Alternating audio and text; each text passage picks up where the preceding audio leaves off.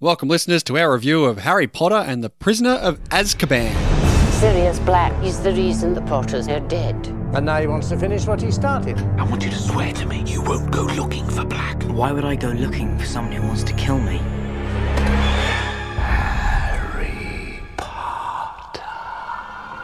So, Harry Potter and the Prisoner of Azkaban is a 2004 fantasy film directed by Alfonso Cuaron, based on J.K. Rowling's 1999 novel of the same name. The film follows Harry Potter's third year at Hogwarts as he is informed that a prisoner named Sirius Black has escaped from Azkaban and intends to kill him. It stars obviously the usual people Daniel Radcliffe, Rupert Grint, and Emma Watson, as well as the usual supporting cast, including some newcomers Gary Oldman as Sirius Black, David Thewlis as Professor Lupin, Michael Gambon, his first part here as Albus Dumbledore. You've got Emma Thompson in here as Sybil Trelawney, and Timothy Spall as Peter Pettigrew. I must say, the additions in the cast are fantastic in this film. And I, I'm on board with Michael Gambon now. I reckon he is the better, the better Dumbledore. Richard Harris is just frail. Like, But maybe didn't you say that is that is who Dumbledore really is, based off the books? he's gentler, but I kind of prefer Michael Gambon in the films now. He just provides Yeah, more a of a bit- bit presence. more than- aggression. yeah, more of a presence than uh, Richard Harris. Fair enough. Music, of course, by John Williams, his last Harry Potter film that he scored. Really? I did not know that. Yes. Yes, he is credited throughout the film franchise for the main motif, the Hedwig's theme, but each movie after this was adapted by a different composer for the rest of the movies. So he's, he's done after this. Is the main Harry Potter theme actually called Hedwig's theme? Yes. Huh. Unlucky Harry. does, does he not have his own theme? No, they couldn't be bothered. No, there's no Harry's theme. Should have been called John Williams' theme. Yeah, maybe it should have. Cinematography by Michael Sarrazin. Michael Sarah. I know him from uh, Juno. Not Arrested Development. No, come off it. Michael Sarrazin did the cinematography for Dawn and War of the Planet of the Apes. Great films. Great films. Cinematography is a little bit different in this film compared to the first two, wouldn't you say? Uh, there's a truckload of rain for some reason. It's almost like they started the school year this year in a completely different season. Lots of snow, too. I mean, there's more rain than there is snow. It's always raining in this film. It's really dark and sort of damp, like Oh, really dark damn, clouds yeah, over damn, it. because of all the fucking rain, Endo. it's hard not to be damp in this film. Yeah, it's it's yeah, it's very dark, very dark. It's like they said, all right, they're 13 now, they're teenagers. Let's make this a bit more of a darker film. Yeah, they're 13. Let's cater this more to the adults now.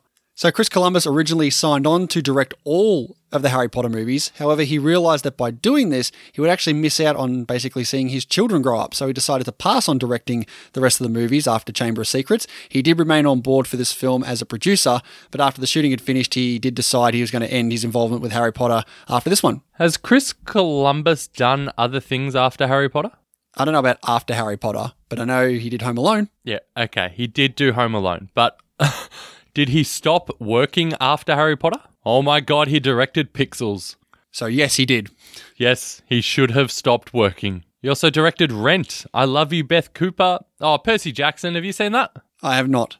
I'm sure that has its fans, but he really did take a bit of a uh, a nosedive down, didn't he? Sorry, guys, can't do Harry Potter. Got to go direct Pixels. Pixels for the kids. He did say he was stopping Harry Potter for the family, so you know he basically wanted to involve the kids. What are we saying? Harry Potter is a kiddie franchise anyway. To a degree, in the end, isn't it? Like, how many, how many, uh, you know, eight-year-olds are really going to be going through this whole thing? In fairness, my daughter is, so I don't know why I asked that question. I just answered it myself. Yeah, my eight-year-old son is also doing that, so uh, that wasn't. Has he seen them before? Yeah, that was an odd choice. In fairness, my five-year-old daughter's watching them at the moment. My six-year-old was watching these, but I think they got a bit too, maybe a bit too adult and convoluted. She actually got a bit bored, and she she left the room after a couple. I think maybe it was halfway through this film. Nah, Zara doesn't get bored; she gets scared. Ah, fair enough. So Alphonse Cuaron has joined the crew here. Did he go on to do anything after Harry Potter? I think he did a couple of things after this film. I think he made a big name for himself after doing this film. Was this one of his first English language films? I think it was the first English language film. Really? The film we did before this was Itu Mama Tambien. Have you seen that? No, I haven't, but I know what it's about. Quite a different film, I must say, than Harry Is that Potter. about a group of kids?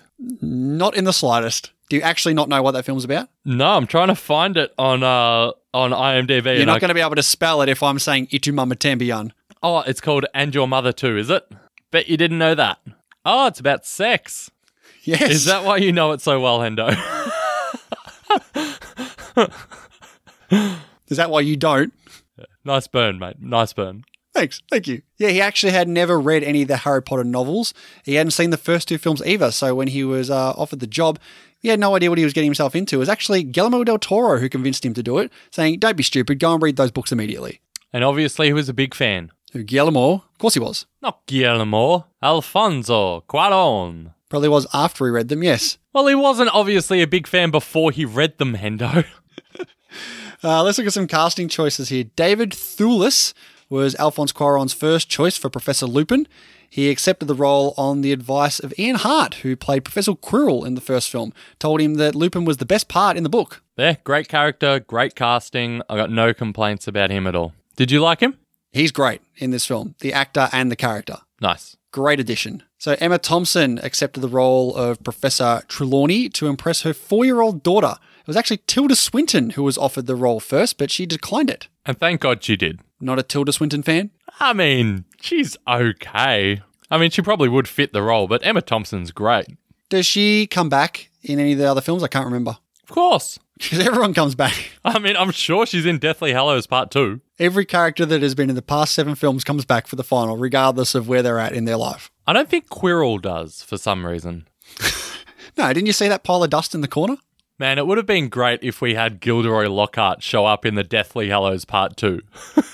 Just had absolutely no idea what he was doing. Yeah. But one of the big ones here, Gary Oldman, he said he accepted s- the role of Sirius Black because he needed the work. He hadn't acted in over a year at that point. He'd taken some time off to be with his family. He also took the role to please his sons. Apparently, accepting that role made uh, the kids a hero at school with their schoolmates. Well, after this, he certainly went on to bigger and better things with uh, Commissioner Gordon, didn't he, Hendo? Really playing into the, you know, the kids' likes. Do you, when you think of Gary Oldman, do you think of Sirius Black or Commissioner Gordon? I think of the fifth element. I knew you were going to say that. Then why? what do you think of? Uh, oh, probably Uh, Commissioner def- Gordon, actually. Yeah, it's definitely not serious black. I'm sorry, but it's not. Like he's really not in it that much, and I mean the franchise that much. No, he's not. But of course, they have to recast Dumbledore here. Did you see who initially turned down the role? Sean Connery. No, I was going to go Ian McKellen. Oh yeah, him too. Yeah, but he didn't want to do it because, you know, he was in the middle of being Gandalf and thought he had enough trouble living up to one legend, so two would probably be too much f- to hope for. He wasn't in the middle of playing Gandalf. Oh, yeah, that's right. it's had- over by had- now, isn't that it? had finished. Maybe he was in the Yeah, it middle was of 2004. Magneto. He was certainly knee deep in X Men films, no doubt. That's definitely true. He also said it would have been inappropriate to take Richard Harris's role, as Richard Harris called Ian McKellen a dreadful actor. Surely you would take his role and show him how it's done, just to Prove spite him him. wrong. You wouldn't say, "Well, I'm not going to take it because the guy doesn't like me." Fuck that. Walk all over his grave. I that's, would. well, that's the difference between you and Sir Ian McKellen. Yeah, I guess that's why I'm not a sir. Yes, that's the only reason. So, in order to acquaint himself with the three lead actors and actress, Alphonse Cuaron had each of them write an essay about their characters from a first person point of view. So, Emma Watson, in her true Hermione fashion, she went a little bit overboard and wrote a 16 page essay. Daniel Radcliffe, much like Harry, wrote a simple one page summary. And Rupert Grint, pretty much like Ron, didn't turn one in. Didn't do it. Nope, didn't do it. What a muppet. Fair dinkum. I mean, seriously, if your new boss comes to you and says, listen, I just want to get to know you guys. Can you do me this one job? You're getting paid millions of dollars, surely, at this point. Surely you write something down. This was their reasoning. Rupert Grint said, if I'm writing about Ron in the style of Ron, this is what it would be, because he would not do this. And Corin was like, perfect, you know your character. What a cop out.